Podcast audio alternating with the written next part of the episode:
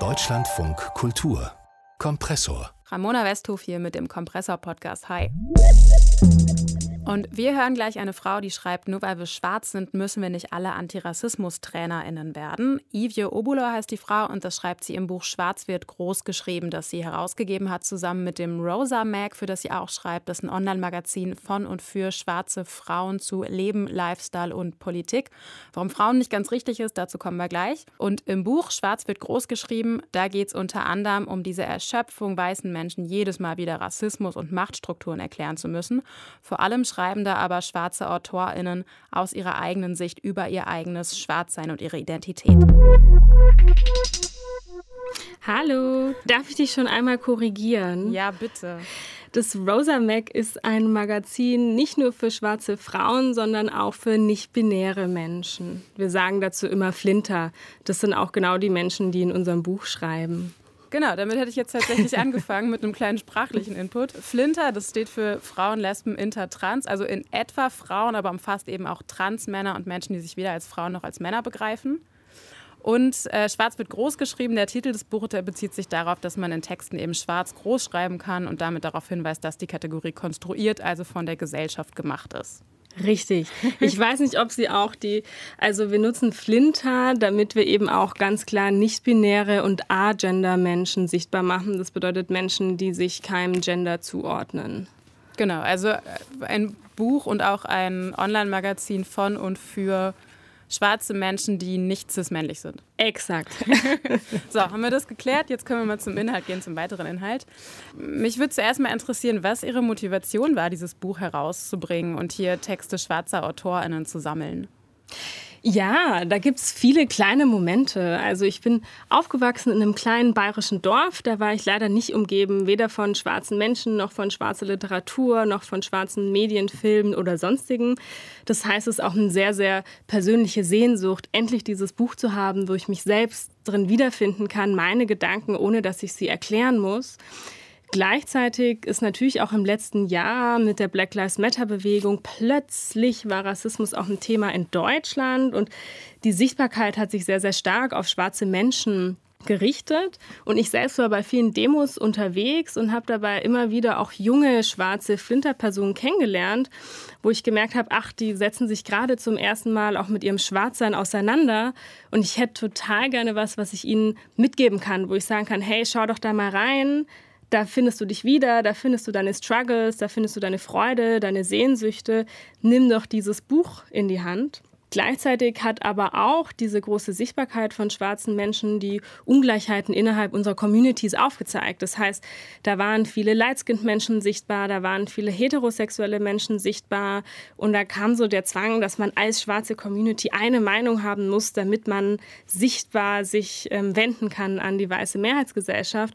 Und da wollen wir einfach mit diesem Buch brechen und sagen, hey, Schwarzsein ist sehr verschieden, wir sind sehr unterschiedlich, es gibt Ungleichheiten in schwarzen Communities und in diesem Buch soll endlich mal Platz dafür sein. Und ganz wichtig, dass es von uns für uns geschrieben ist. Und viele schwarze Menschen schreiben, aber schreiben oft für weiße Leute erklären sich, erklären Rassismus, erklären Schwarzsein oder passen sich an. Und genau das wollen wir in diesem Buch nicht machen. So ein radikales Bekenntnis an uns selber, dass wir unsere Worte wählen und uns unser jüngeres Ich vorstellen, ähm, wenn wir schreiben und an wen wir das adressieren. Und das ist so der Wunsch mit diesem Buch eigentlich, dass wir was haben, was wir jungen schwarzen Menschen mitgeben können, wo sie sich mit auseinandersetzen können, wo sie sich wiederfinden können und wo sie aber auch erkennen, dass sie alles sein können und nichts müssen. Ähm, dass nur weil sie schwarz sind, sie nicht gut tanzen können müssen, sondern dass Schwarzsein eben super viele verschiedene Facetten hat. Und natürlich auch mit dem Buch können wir die nicht alle abdecken, aber zumindest versuchen wir damit zu brechen, dass es die eine Art und Weise gibt, schwarz zu sein. Es geht ja im Buch und auch im, im, Magazin, das das Buch mit herausgegeben hat, mit Ihnen zusammen, ähm, so mehr oder weniger am Rande auch um Lifestyle-Themen, so Beauty-Themen zum Beispiel. Wieso ist das gerade für Frauen, für schwarze Frauen oder für schwarze weiblich gelesene Menschen so wichtig? Wo ist da irgendwie, wo sorgt das für Selbstfürsorge oder wo hat das vielleicht eine politische Dimension? Ja, where to start? Also Hair Politics ähm, und die Themen rund um Afrohaare sind natürlich super politisch. Die Haare von schwarzen Menschen sind sehr, sehr verschieden. 4B, 4C Hair, wirklich Afro-Locken und es ist super schwer. Das sind viele, das, das äh, müssen Sie kurz erklären, das steht im, im Glossar hinten im Buch auch erklärt. Und es ja. sind verschiedene, verschiedene ähm, Klassifizierungen für Haartypen. Genau, also ähm, das sind Klassifizierungen, die praktisch erklären, wie die die Lockenstruktur ist, ob sie weicher ist oder enger gelockt. Ähm, und je nachdem brauchen natürlich Afrohaare andere Pflege. Hm. Und für diese Haarstrukturen gibt es in Deutschland kaum Orte und Räume. Es gibt kaum Beauty-Produkte dafür, geschweige denn Magazine dafür. Schwarzes Afrohaar ist super politisch. Und das bedeutet, dass wir mit dem Rosa Mac ganz klar da auch ein Zeichen setzen wollen, dass wir unsere Haare lieben und dass es einfach ein krasser politischer Akt ist, aber auch nicht sein muss, sondern auch einfach Self-Care sein kann, sich um die eigenen Haare zu kümmern. Und wir machen das natürlich über Tutorials, über Artikel, über verschiedenste Arten und Weisen, wie man sich dem Thema annähern kann.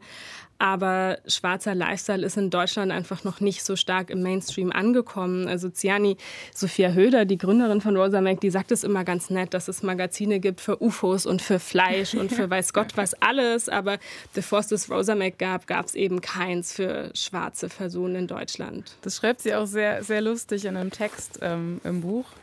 Ziani Sophia Höder.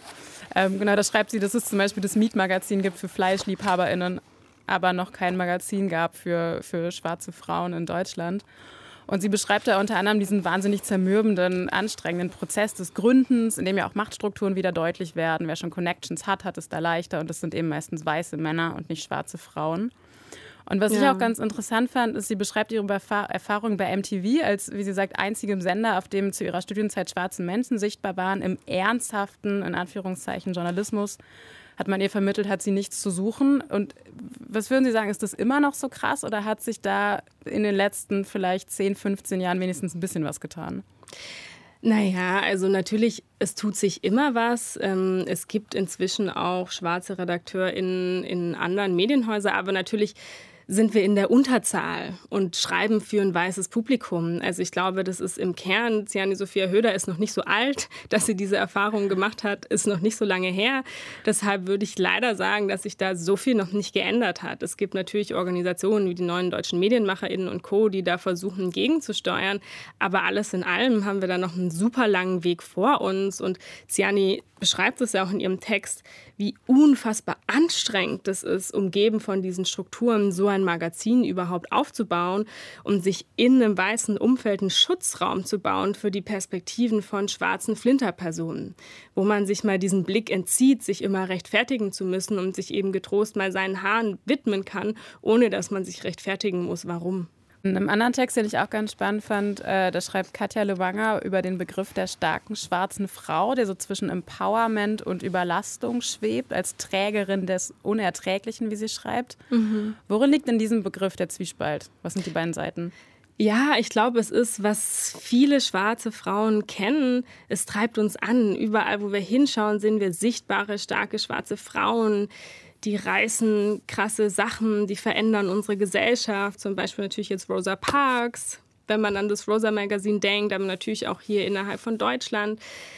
Das sind Role Models, da finden wir uns wieder, aber dass sie in dieser Sichtbarkeit sind, das ist harte Arbeit, die ist verbunden mit total viel Müdigkeit. Man muss sehr, sehr viel aufopfern und man muss sehr, sehr viel auffangen. Auch Katja Luanga schreibt in ihrem Text immer wieder, dass diese die starke schwarze Frau, die ist die Mutter dieser Welt.